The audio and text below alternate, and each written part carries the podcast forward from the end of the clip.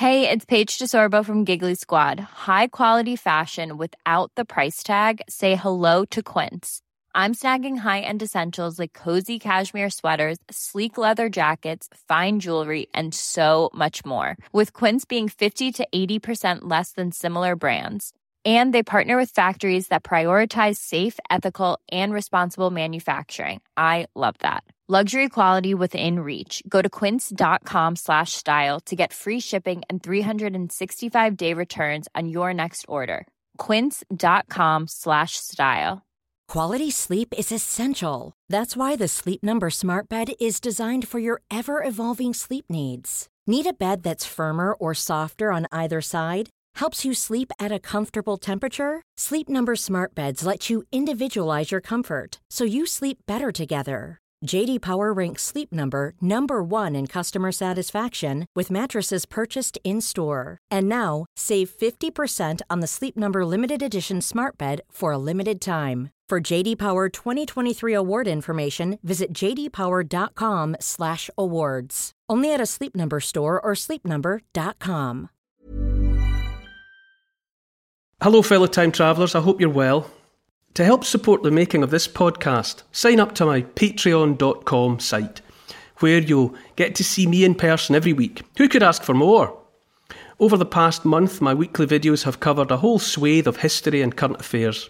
I've done one on D Day, another on buried Viking treasure, one on migration, and the Kurgans.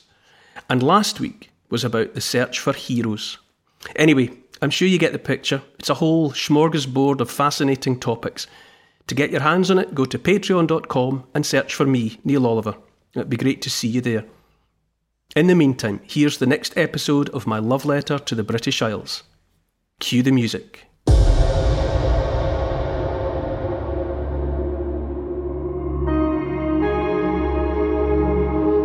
properly understanding our place in the cosmos, in the universe. In this podcast, we're heading to a place that was mad, bad, and dangerous to know. In the late 18th century, the deep interior of Scotland was still wild and perilous. In the famed wilderness of Rannoch Moor sits a mountain known to some as the Fairy Hill of the Caledonians. To others, it's the hill of the constant storm. It was here that cutting edge scientists of the day came to push the boundaries. Standing on the shoulders of Isaac Newton's brilliance, they helped shine a light on the world we live in today. I'm stepping out across Britain to discover 100 remarkable places that have shaped you, me, and the whole world. I'm Neil Oliver and this is my love letter to the British Isles.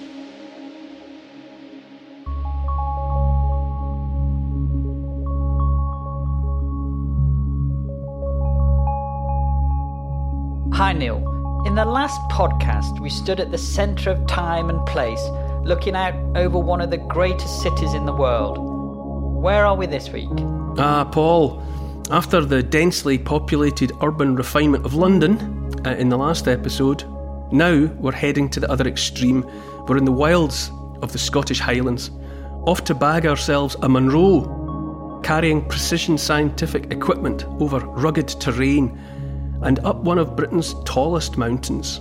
We're in Perthshire, measuring the weight of the world on the slopes of Schiehallion.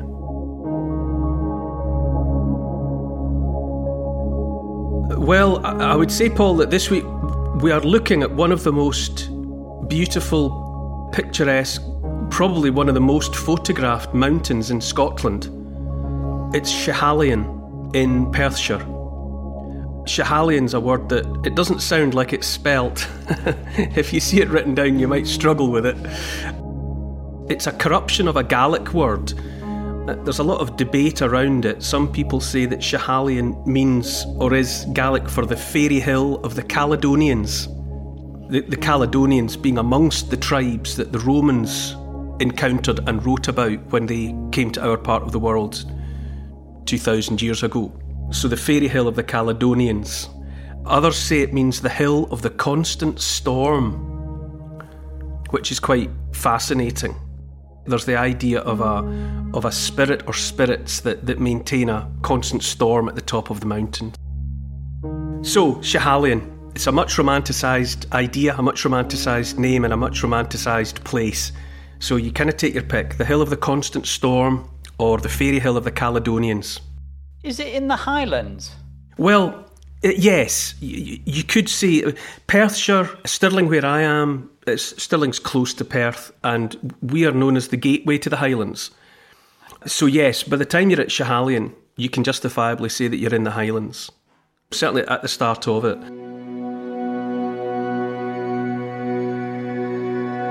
Schiehallion is one of the sentinels, one of the mountains that you might say keeps watch over Rannoch Moor. Rannoch Moor is, is, whether people know it by name, they will have seen it in countless movies. Uh, this Harry Potter, you know, the train cutting through the landscape. But you know, there's been many the aerial view of, of Rannoch Moor. It's a it's a brown, peaty, loch spattered wilderness, and and Schiehallion is one of the one of the mountains that, that keeps watch over it. Schiehallion is one of the class of mountains in Scotland called a Munro. Uh, there's 282 Munros in Scotland. A Munro is uh, any mountain 3,000 feet high or taller, and at 3,500 feet, Schiehallion is comfortably a Munro. And there's a, there's a whole pastime of Munro bagging that's been going on here for, oh, I don't know, a lifetime. People that try to climb all of the Munros, and many people do. There's people out there that have climbed all the Munros more than once. It's quite the obsession for some folk. Do you feel effects at three and a half thousand feet? Is it considered high? Uh, well, um, if you climb Schiehallion, Schiehallion's a kind of a gateway mountain. Uh, for people that are beginners, uh, Schiehallions regarded, but, and because it's a Munro and people want to bag Munros, Schiehallions regarded as a, as a good one to, to take as your first. It looks like a hill, but it climbs like a mountain. Uh, and, and once you get up it, it, it does, you feel it in your lungs. I mean, you're not, it's, you're not getting into, you know, you're not getting into altitude sickness at that height, but you, you feel it. It's high, and you're certainly exposed to weather. You know, it's colder it's one of the hills, you know, upon which you can get caught out. Lots of frost shattered rock, and you can turn an ankle or break a leg uh, quite easily, especially when you're tired and coming down.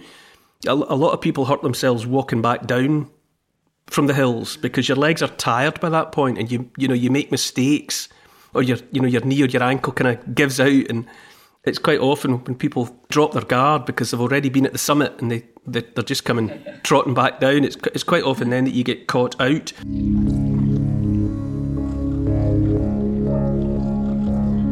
If you search for Schiehallion and images, it'll come up with the view for which it's famous, which is to say, if you look at Schiehallion from the west across Loch Rannoch, it has this perfect triangular equilateral triangular volcanic shape.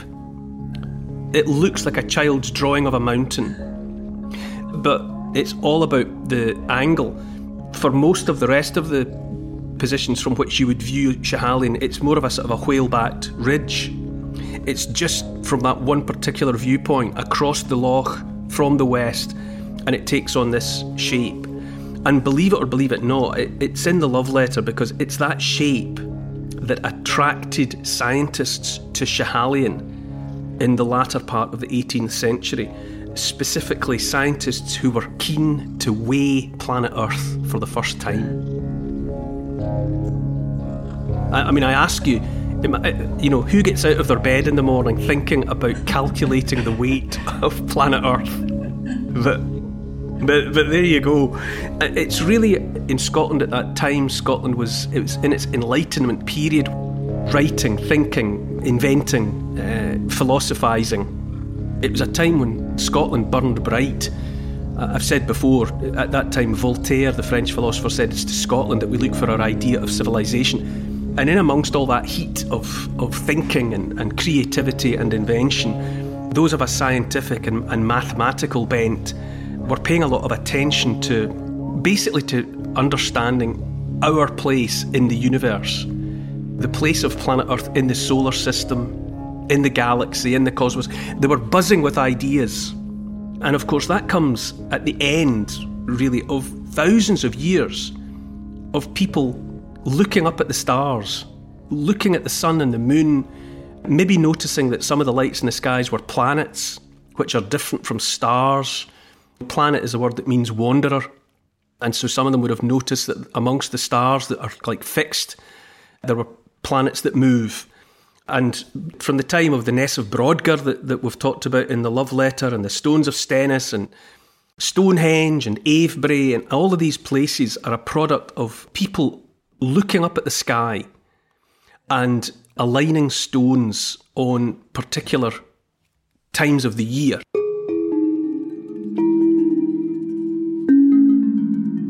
The great standing stones, the circles of stone, they're very often they have entrances and openings aligned on the position of the sun at a time of solstice or of equinox, likewise the positions of the moon. For thousands of years, people had become aware of the repeating patterns of the sun and the moon, and they had been putting stones and other objects in place as part of tracking that. Even the, the great chamber tombs, the tombs that, that were built by the Neolithic farmers to house their dead, often the entrances are aligned on midwinter's day or, or midsummer's day because they knew, or it seemed to matter to them, that on one day of the year, the passageway leading into the tomb would be illuminated. Now, you can fantasize and romanticize about that to your heart's content. Were they thinking about the light of the sun bringing life and warmth back to the dead? Was it part of them trying to make sense of the, the circle of life? On a given day, they knew that sunlight itself, the light of the rising sun, would reach into the passageway where their ancestors were. So, by the time you get to the 18th century, we were a long way down the road as scientists, as a scientific population now, of trying to understand our place in the universe. And so the desire to understand the mass, the weight, just how big was planet Earth. By the second century AD, Ptolemy, the astronomer Ptolemy, he had come up with a scheme to explain the orbits of the planets. And he imagined, if you like, each of the planets being in a kind of a, a dance with an invisible partner. So he imagined the planets being like the visible part of a, of a, like a waltzing pair, spinning around each other while at the same time going around the Earth. Because looking up at the night sky, you do tend to feel that Earth is a fixed place and that everything else is moving around it. And so Ptolemy came up with the Ptolemaic system to explain the patterns, and it was completely bogus. But the point was, it worked. As an explanation for the repeating patterns, the Ptolemaic system made sense. It was all about complicated spinning within spinning, revolutions within revolutions. Uh, and it, it, had been good enough. The Ptolemaic system was helping mariners find their way about the planet and all the rest of it. It made sense in and of itself, but it wasn't the truth. But then by 1543, Nikolai Copernicus had really more than anything else, he had intuited the truth. Copernicus wasn't really working from scientific observation, but he had simply understood the reality, which was that, us included, everything's revolving around the sun. Well, obviously, not everything is revolving around the sun, but our solar system, it's a solar system, it's based on the sun. And Copernicus understood that.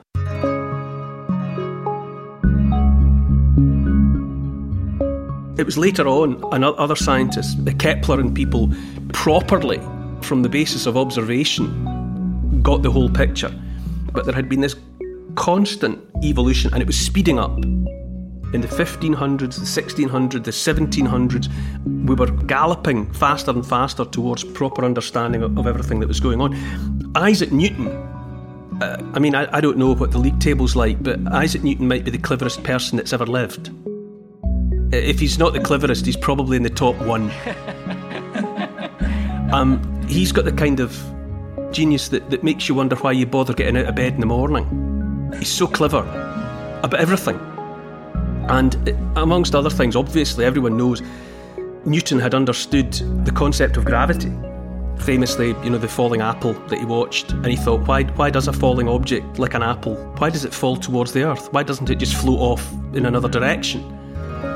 And, and it was from observations like that and from the thinking of his incredible, gigantic brain that he simply understood that there was a force which was gravity, which was holding everything in place, from the smallest to the largest. He also understood, without ever having had the opportunity to read it, it was his idea that every object, from smallest to largest, exerts a pull, however infinitesimal, upon every other object. Now, obviously, tiny objects, the gravitational pull that they exert is undetectable, but it's there.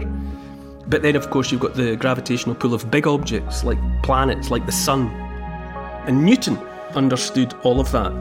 And be- because of that, now here's where we finally sort of uh, get to the foothills of, of Schiehallion.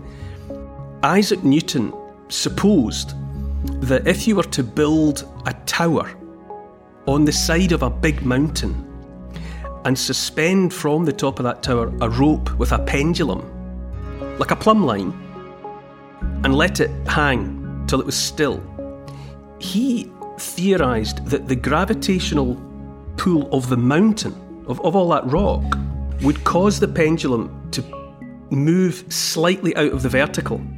So that instead of hanging straight down, it would be just pulled a little bit towards the mountain. But interestingly, you know, not even Isaac Newton was perfect. He didn't think there would be a mountain big enough on Earth to show that. He believed that it would happen, but that the movement of the pendulum would be too small to measure. Um, there's actually a line from his um, from his writings that says, "Nay, whole mountains will not be sufficient to produce any sensible effect." That's in the Principia. A mountain of an hemispherical figure, three miles high and six broad, will not, by its attraction, draw the pendulum two minutes out of the true perpendicular and it is only in the great bodies of the planets that these forces are to be perceived. Mount Everest, whatever, doesn't matter. He didn't think there was anything big enough on the planet that, although it would be pulling the pendulum out of alignment, he thought it would be too small to measure. So that was where he left that. He, he knew it was theoretically possible, but he didn't think it was demonstrable.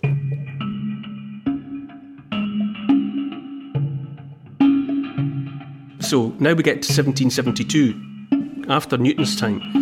And by this point, the Royal Society, they had decided that the experiment was worth conducting.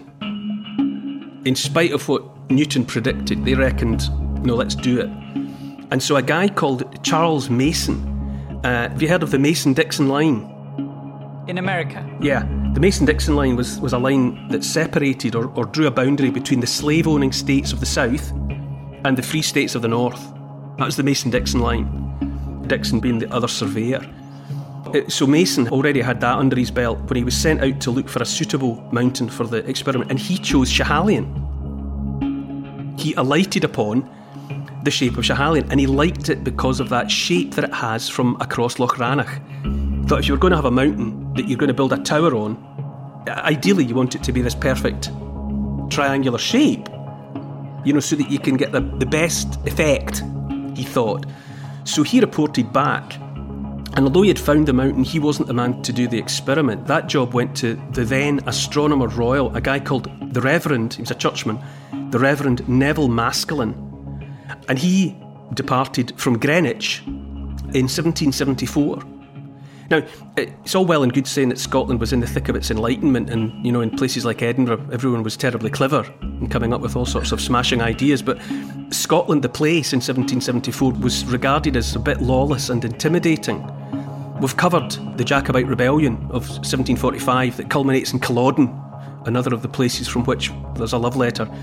And in the aftermath of that Jacobite rebellion, the clan system was was smashed in putting down and, and ensuring that there would never be another rebellion, the government smashed the, the Highlands to bits. Almost genocidal in its cruelty. Although the clans were warlike and fought amongst themselves and got up to all sorts of violence and treachery, they were an order. They were a system of order. Rough and ready, and maybe not to our tastes, but it, it held society together but by 1774, you know, a generation after Culloden, the system had fallen apart and there was a, a great deal of lawlessness, especially away from the cities. So Edinburgh would be one thing, but out into the wilds of Perthshire, quite another. So Maskelyne was pretty intimidated by, by the thought of coming up to Scotland. So he, he, just to show you how intimidated, he sailed. He sailed to Perth. Right, so he departed Greenwich by ship, and he didn't even attempt to go overland. So he got himself to Perth by boat, and then he headed out from there. But think about what it was like for them. I mean, hill walkers today, with all your Gore-Tex and your lovely modern boots, you would struggle up Schiehallion if you're not used to it. Well, Maskelyne went up there in 1774 in the springtime, and him and his team, because he took people with him, they had to move all this cumbersome equipment that they needed for surveying. So, ropes, chains, theodolites, a telescope, heavy, heavy gear, full of heavy glass and heavy stuff, awkward. And they had to get this up onto Schiehallion. They arrived at a point on this on the side of the mountain and they decided it was close enough to level but they had to level it out, moving rock and, and all the rest of it. And then they had to build a bothy, a shelter with a tower on it to house the equipment and to be the base for the experiment. So getting up to anything like that on the sides of Schiehallion, in springtime or not, is a big ask. Physically very challenging. But nonetheless, Maskelyne and his team, they stayed there for months. They were there from uh, July until September. And they started measuring. They didn't just do the, the Newton experiment, the Isaac Newton experiment. They took thousands upon thousands of spot heights around the mountain. And the job of putting it all together back at base was a, a mathematician called Charles Hutton. And he looked at this dot to dot of, of thousands of spot heights and he had the bright idea of drawing a line to connect up all the ones of the same height. And that created the contour line system that you see on the Ordnance Survey maps. So that, that didn't exist until that point. So he just by simply by drawing the dots of all the spot heights, he, he created the, the first contour line map of Schiehallion and, and part of the surrounding area. But then, of course, they got to the main event, which was to suspend the rope with the weight on the end, the giant plumb line, and wouldn't you know it, against Isaac Newton's expectations, it was a measurable effect. The pendulum was indeed pulled out of the vertical to an extent that they could measure it. Now, the mathematics around it is something beyond me. All I know is that back at Greenwich, with their measurements, they were able to calculate that the Earth weighed approximately 5 million million tons. And years later, you know, in the modern era with computers and satellites and all the rest of it, we've got a better calculation, but they weren't a million miles away. So the experiment conducted in 1774 by Maskelyne, Neville Maskelyne and his people was good enough. And the, the truly awe-inspiring footnote is that although Isaac Newton had decided that nobody would find a mountain big enough and that the effect wouldn't be measurable on planet Earth, he did a sort of back of an envelope calculation of what he thought planet Earth weighed. And he reckoned it was probably about 5 million million tons. so uh, Isaac Newton was so smart, he didn't even have to show his working. In amongst his cleverness, he more or less intuited what the weight of planet Earth must be. And it moves me that the job of calculating how much planet Earth weighed it, not only did it happen in the British Isles, you know, this is where it happened in this archipelago, but it happened on a mountain in Perthshire, which is, you can practically see it from my bedroom window. You know, I can see towards the hills from my house in Stirling. And the fact that that awesome, the awesome significance of calculating the weight of planet Earth was done here, I find profoundly moving. And it laid the groundwork then. They were off and running at that point soon enough they were calculating how much the sun must weigh, the moon, other planets besides. The work on Schiehallion, the fairy hill of the Caledonians, the hill of the constant storm, was a massive step forward towards properly understanding our place in the cosmos, in the universe.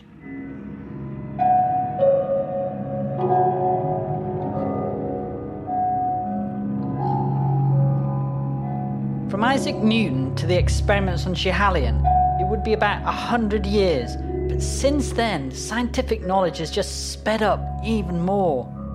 Uh, well, yes, it is. It's you have to think, I suppose, that thousands of years ago, there would have been men and women of genius who had, in their isolation, extraordinarily brilliant ideas.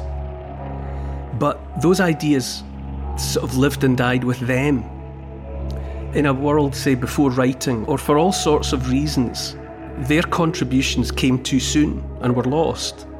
You know, a spark of genius is only a spark, and it needs to be surrounded by dry tinder before it can catch and become a fire that sustains and lasts and makes a difference. And it took all sorts of things. Obviously, when you've got population on the rise, you've got more and more people al- alive and thinking at the same time. And in a place like Edinburgh, or like Paris, or like London, or like Athens, where you have lots of clever people alive and thinking and communicating at the same time, it builds. You know, there's a momentum that comes. And that's why innovation is getting faster and faster. Knowledge begets knowledge. Clever people beget clever people. I've always been fascinated to think who were the Isaac Newtons that lived 10,000 years ago and had all the capability of thinking the most astonishing thoughts, but their thoughts couldn't survive, couldn't outlive them.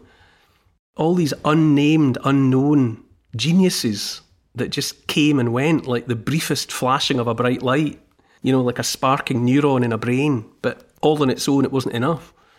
People, as well as being geniuses, people like Isaac Newton, they needed the company of other people for the spark that they are to catch and to mean something. And, but by the time we get to Maskelyne and Hutton and, and these endeavours in the latter third of the 18th century, you're getting to that critical mass of enough clever people in touch with one another at the same time that you really start to make the difference.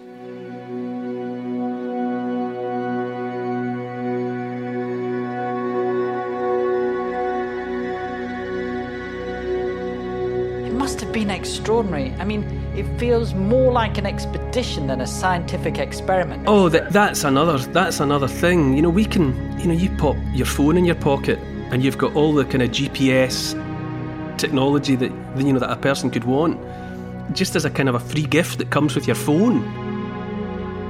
But but these these guys had to drag chains, heavy metal chains, ropes.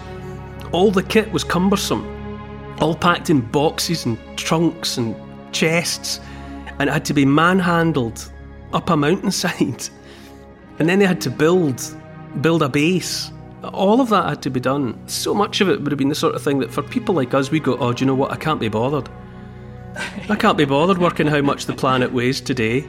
Leave that for somebody else some other day. It's too far and it's too heavy. and It's too muddy and slippy. but they just did it. In their inadequate clothing and their inadequate footwear. There they were. Determined to nudge the boundary of, of ignorance back a little bit further. It's incredible, isn't it? They were out in the wilds, hoping to prove something that they suspected might not be possible, hmm. and the pendulum moves. I know. I know. I mean, it, and it, it is an experiment. You could replicate it. You know, you could go to Schiehallion The effect will still be there. Build a tower tall enough, hang a rope long enough with a weight on the end, and the sheer mass of the planet will have that gravitational effect on it. It's happening all the time. They just went out and found a relatively simple way of observing it. It's knowing of the existence of people like Isaac Newton that that thought occurred to him. Im- Imagine living inside a brain that works like that, that thinks of those kinds of thoughts. Most of us just look at the world. You see an apple fall from a tree, you, you just move on. Oh, an apple fell from a tree. But for someone like Sir Isaac Newton, they think, why? Why did that happen and not something else? What's the explanation for that? And what's the wider meaning? They're one in a million, these people, with their strange and magical brains.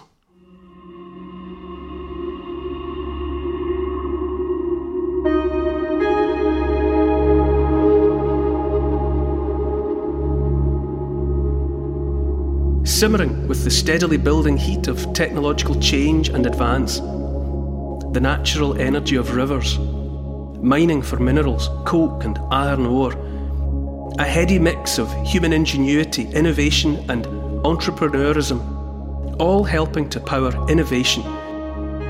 The first cast iron bridge anywhere in the world, the place that played a vital part in the birth of the Industrial Revolution. Next time in my love letter to the British Isles. To help support this podcast, which is and always will be free, and to get access to new and exclusive history and comment videos every week, sign up to my Neil Oliver Patreon site. Be great to see you there. Check out the Instagram account called Neil Oliver Love Letter, and please write a review of this week's podcast and share it with your friends. For further reading about these favourite destinations of mine, you could try my book, it's called The Story of the British Isles in 100 Places, and it's published by Transworld. Neil Oliver's love letter to the British Isles is produced by Paul Ratcliffe and Neil Oliver for Fat Belly Films. Music is by Malcolm Goldie. Social media producer is Oscar CFR. Additional research is by Evie, Lucy and Archie, and Teddy. Finance is by Catherine and Trudy. Post production is by Althorpe Studios, and the graphics are by Paul Plowman.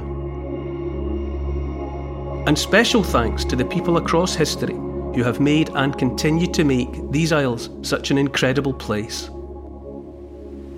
This has been an FBF Podcasts production.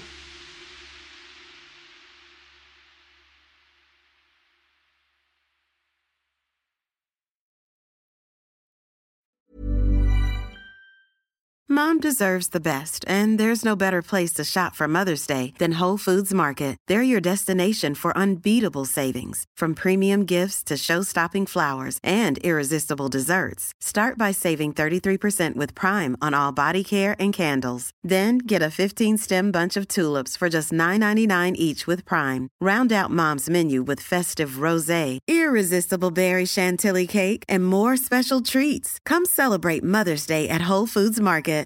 When you make decisions for your company, you look for the no brainers. And if you have a lot of mailing to do, stamps.com is the ultimate no brainer. It streamlines your processes to make your business more efficient, which makes you less busy. Mail checks, invoices, legal documents, and everything you need to keep your business running with stamps.com.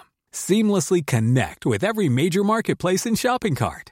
Schedule package pickups and see your cheapest and fastest shipping options from different carriers with rates up to 89% off USPS and UPS rates. And with the stamps.com mobile app, you can take care of mailing and shipping wherever you are. Make the same no-brainer decision as over 1 million other businesses with stamps.com. Sign up with code program for a 4-week trial plus free postage and a free digital scale. No long-term commitments or contracts. That's stamps.com. Code program.